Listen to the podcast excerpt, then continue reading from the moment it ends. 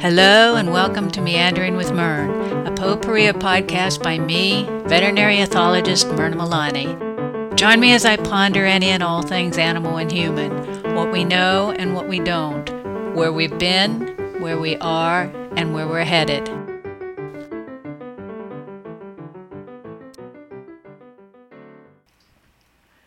Does your cat or dog display any behaviors that fall into your unspeakable animal behaviors category? What about wild animal behaviors? A list of such behaviors immediately might occur to you. But most of us also will acknowledge that our list may vary from those compiled by others. People worldwide routinely pass judgment on a wide variety of animal behaviors. Some of those perceived as unspeakable evolved for cultural reasons, and others for religious ones. Consequently, it comes as little surprise that normal animal sexual behaviors fall into the realm of unspeakable for many people. And when people consider common normal animal sexual behaviors unspeakable, it's even less of a surprise that less common but also normal sexual behaviors land in that category too. Likewise, for any sexual behaviors displayed by spayed or neutered dogs or cats, behaviors that even remotely suggest that these animals might possess a sexual identity often heads their owner's list of unspeakable animal behaviors. Our society currently legitimizes this orientation by referring to these animals using the pronoun it. But although some pet owners may choose to deny or negatively label some of their pets' behaviors that upset them, no such thing as an unthinkable animal behavior exists for ethologists. Among other reasons, ethologists recognize the vital role behavioral diversity plays in any species' survival this includes all those unthinkable behaviors related to those unthinkable sexual orientations. Without those, many species alive today might not exist at all. To put this in perspective, consider our own species. Genetic analysis indicates that all humans alive today descended from an original population of 100,000 individuals in the Pliocene era. The Pliocene era began 5.3 million years ago and ended 2.6 million years later. Evidence also suggests that this population dropped to a mere 10,000 individuals during the Pleistocene epoch that followed and ended about 11,700 years ago. This period included multiple ice ages followed by more temperate spells. Most of the plant and animal species, including humans, alive then still are today compared to the current estimated world population of 7.8 billion people, we modern humans have far more similarities with than differences from each other.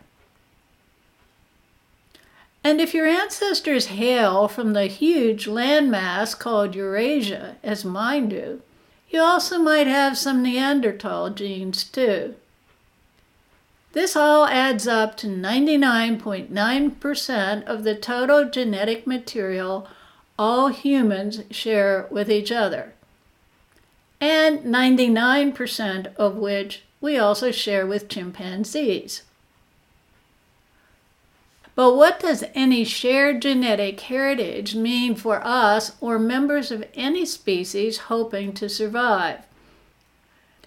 It means that we and they must have the capacity to produce offspring capable of doing likewise in an unlimited number of physical and mental environments in an unpredictable world. It means that physiological and behavioral diversity is a must for species survival. Currently, we can see how this plays out in wild animal populations in an era of accelerated climate change and habitat destruction. Those populations or species capable of adapting survive. Those who can't are eliminated for one reason or another. Among the increasing kinds of reproductive adaptations in species survival, natural hybridization, the mating of males and females from different species, is gaining interest.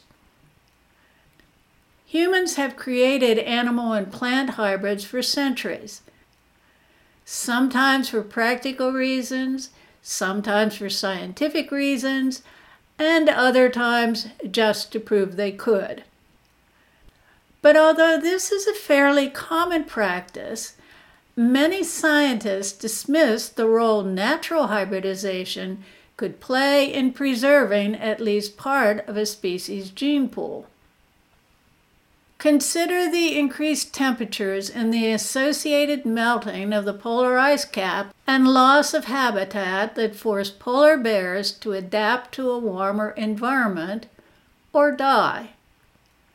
Simultaneously, grizzly bears seeking a more optimal environment began moving north with the warmer weather. A few of these animals in both species were genetically predisposed to mate with members of a different species. Surprisingly, and unlike a lot of human orchestrated hybrid mating, natural ones like the polar bear grizzly resulted in offspring who were fertile rather than sterile. Other animal behaviors probably helped to set the stage for this adaptation. Via his famous imprinting experiment, ethologist Konrad Lorenz demonstrated how young goslings are genetically predisposed to follow the first being they see during a critical early developmental period. Ideally, this would be their own mothers. If not, this would create problems when the young reach sexual maturity. Studies of some wild duck species also revealed natural imprinting, but also an evolutionarily favorable variation on this theme.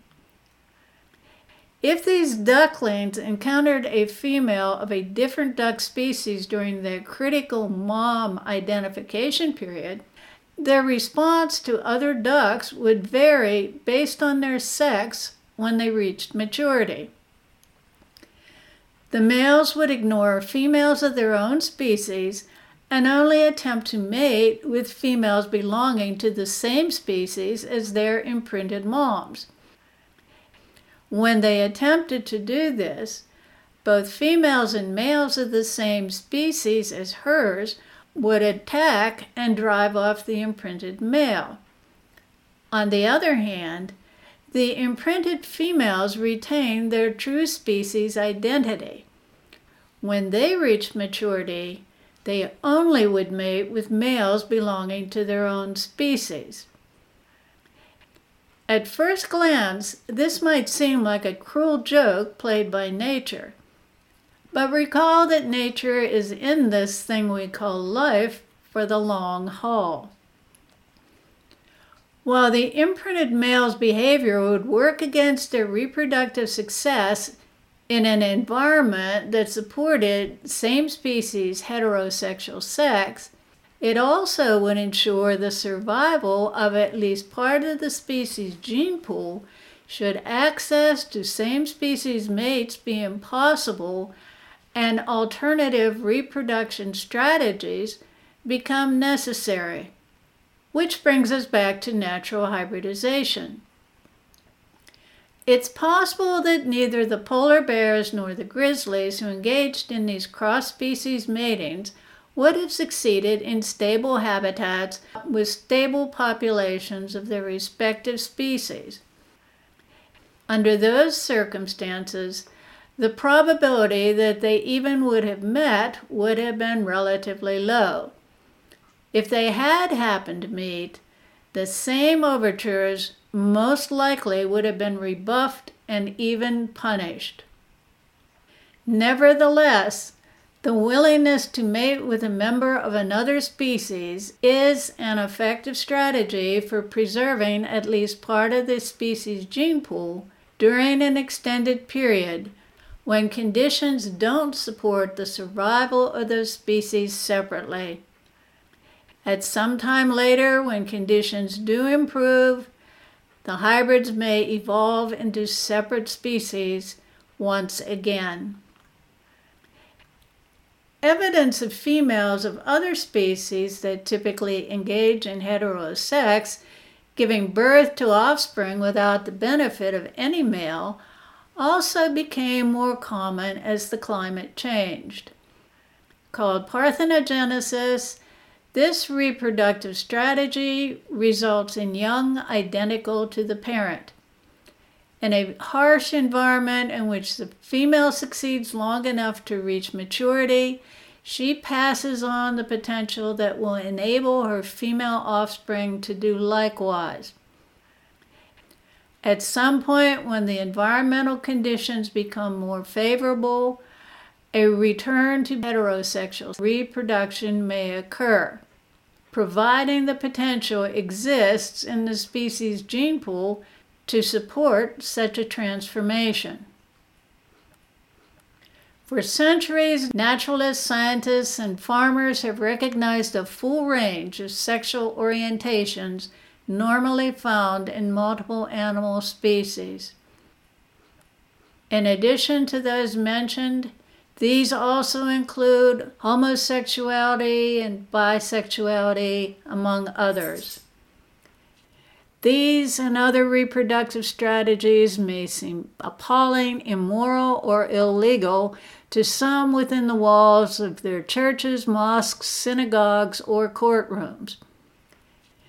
We and our media may feel more comfortable reducing all animals to sexless its.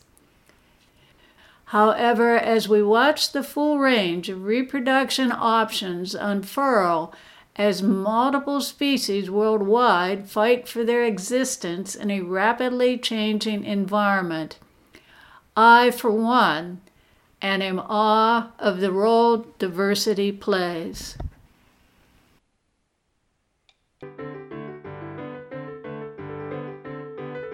You've been listening to a podcast by veterinary ethologist Myrna Milani.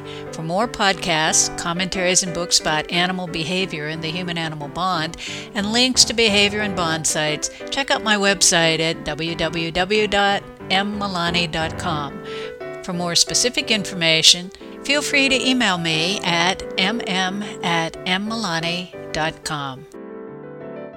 All rights related to the content of these podcasts are retained by Myrna Milani. The background music, Molly on the Shore by Percy Grainger, is used with permission from Catova Arts, www.catova.com.